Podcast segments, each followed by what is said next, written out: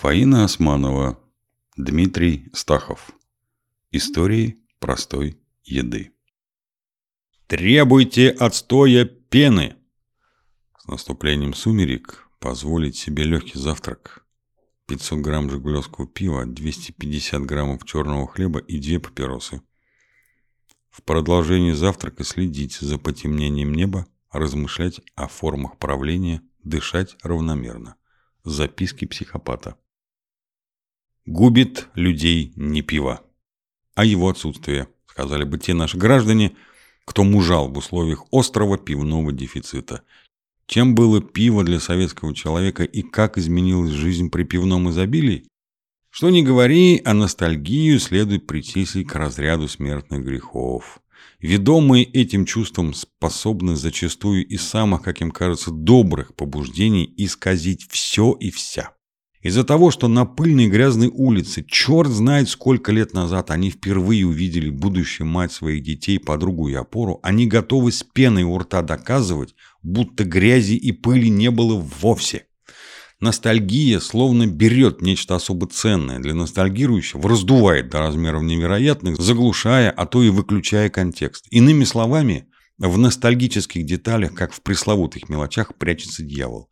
И он нашептывает – Раньше вода была мокрее, а пиво более пенным, вкусным и хмельным. Неизвестно, как насчет воды. А вот с пивом враг рода человеческого использует свою обычную тактику. Немного лжи, чуть игры на воспоминаниях, об утерянном немного правды. Получается сильно действующий коктейль. Послабее, чем магические 150 и кружка разливного пива, носящий кодовое название «Голубой Дунай» палатки, что когда-то стояла на крутом берегу Москва-реки у самого моста, ведущего к Серебряному Бору. Послабее, но действует. Голубому Дунаю не зарастала народная тропа. Надо было пройти мимо гаражей, мимо каких-то складов, чтобы, наконец, увидеть это крашенное синей краской приземистое здание – Вокруг на вытоптанной траве лежали окурки, сорванные водочные бескозырки. Алчущий попадал в некое коленце, напоминавшее начало замысловатого лабиринта, и оказывался по ту сторону довольно высокого забора, к которому с внутренней стороны были приделаны неширокие полки.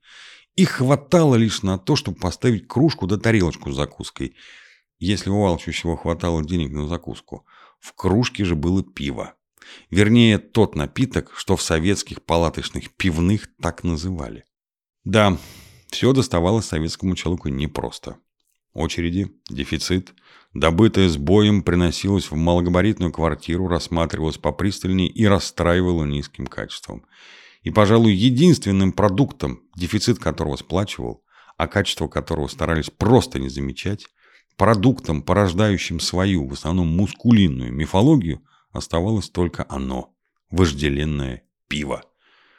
Советское пиво было просто пивом. Конечно, существовали утвержденные ГОСТом сорта. Обычные. Жигулевское, ячменный колос, Останкинское, Московское, Рижское. Его, по слухам, уважал все тот же Сталин, осветивший своим вниманием, кажется, все стороны жизни простых смертных. Столичное. Сорта экзотические. Бархатная, портер, наша марка. Местные, например, запорожское – еще бывало, что выбрасывали импорт, чешское пиво. А в начале 70-х вдруг в Москве появилась египетская «Стелла». Среди как обычных, так и экзотических советских сортов можно было найти действительно очень приличное пиво. Причем такое, до которого нынешним пивом расти и расти. Да и цены для советского человека были вполне приемлемыми. От 37 до 60 копеек. За бутылку. Со стоимостью посуды. Причем, и это очень важно, стоимость одного грамма алкоголя в пиве была значительно ниже, чем в водке. Это сейчас грамм алкоголя в водке значительно подешевел, а в пиве поразительно вырос в цене. Другое дело, что для достижения эффекта пива приходилось выпивать значительно больше. Но опять же таки дефицит. Увидев прилавок, на котором просто так стоят бутылки пива, было сродни встрече на улице с фланирующим членом политбюро. Или вдруг вводили странные правила. Пиво продавалось лишь в обмен на пустые бутылки. И в конечном счете получалось, что советское пиво подразделяется лишь на два сорта. Пиво есть и пива нет. Все остальное от лукавого. Вот продававшееся в разлив пиво разводили водопроводной водой. В него добавляли соду, и недаром в давно исчезнувшей московской пивной, там, где теперь высится один из шикарных домов Золотой Мили на Остоженке, висела специальная табличка «Место для отстоя пены».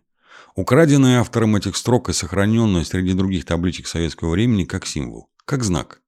В пивниках не хватало кружек, пили из поллитровых банок, из пакетов из-под молока, закусывали крепкими, как заветы Ильича, сушками, обсыпанными крупной каменной солью, сморщенными сосисками, жестким, прилипающим к зубам зеленым горошком, мелкими, чуть отдающими тухлятиной креветками. Буфетчик или официант из-под полы предлагал воблу. Или, лицам особо отмеченным, леща. Но все равно приходилось предварительно выстаивать длиннющую очередь. Недаром же водитель рейсового автобуса, объявляя остановку пивной бар, тут же говорил «Следующая остановка – конец очереди в пивной бар». Анекдот анекдотом, но даже в пафосных «Жигулях», куда стояли часами и где публика была посостоятельнее, посетители смирялись с качеством разлитого по кувшинам мутного напитка. По сути, в советском пиве проявлялось первенство принципа «что», противовес принципу «как». И главным действительно было само наличие пива. Остальное, даже трескучий мороз, в палатке имелся чайник с кипятком, во внимание не принималось. Кстати, в среднестатистической пивной палатке возле Драгомиловского рынка пиво появлялось всегда с наступлением зимы и исчезало с таянием снега. Черчилль, говорят, увидев солдата Красной Армии, поедавшего зимой мороженое, решил, что такая армия народ непобедимый.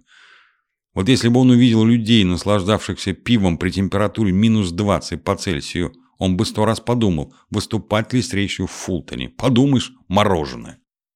Но помимо наличия пива, самым существенным было то, что и ныне остается главенствующим. Нужна была компания. Компания своих людей, с которыми и мутная взвесь казалась вкуснее знаменитых чешских сортов, вкуснее Гиннесса и даже канадского Молсона. Питье пива было экзистенциальным процессом. За кружкой решались общемировые вопросы. Люди открывали, потом бывало жалели об этом друг другу душу. Это была отдушина. Маленькое светлое с лучиком солнца окно среди серых советских стен. Теперь этих стен нет. Теперь и пивные анекдоты какие-то сытые. Разве что некоторые пивные стишки неплохие. Например, этот белый стих – у них есть деньги, они думают, что у них есть свобода. У них есть секс, они думают, что у них есть любовь. У них есть Тиньков, они думают, что у них есть пиво. Теперь сортов пива около полутора тысяч. На территории бывшего СССР действует более 200 пивных заводов, подавляющее большинство в России. Главными производителями пива стали транснациональные компании с преобладанием или полным иностранным капиталом. Появились уже не новые сорта, а бренды. Клинская, Бочкарев, Старый Мельник, Невская, Сибирская корона. Их качество подтянуто до усредненного общемирового уровня. Иными словами, все наиболее ходовые бренды российского пива по большей части стали совершенно безликими. Настолько, что сам процесс питья стал неинтересным. Между брендами нет практически никакой разницы. И что там наливает исполненный собственной значимости бармен, уже и не важно. Как неважно и то, с каким именно пивом принесет вам кружку унылая официантка. С другой стороны, усреднение вообще общемировой процесс. Пивные стандарты сродни всем прочим. Глобализация. Американский бат – такая же непонятная и скучная жидкость, как очаковская. Ну да, каштановое корсиканское пиво, красноанглийский эль, настоящий бельгийский леев. Они остались, они вкусные, они свои обычные. Такие же эксклюзивные сорта есть и в России. Но все залито пивным напитком. Тут как с фруктовыми соками. Есть свежевыжатые, есть в пакетах, а есть фруктовые нектары. К тому же цены. Стоимость кружки теперешнего безликого пива приближается к 150 рублям. Почти бутылка водки.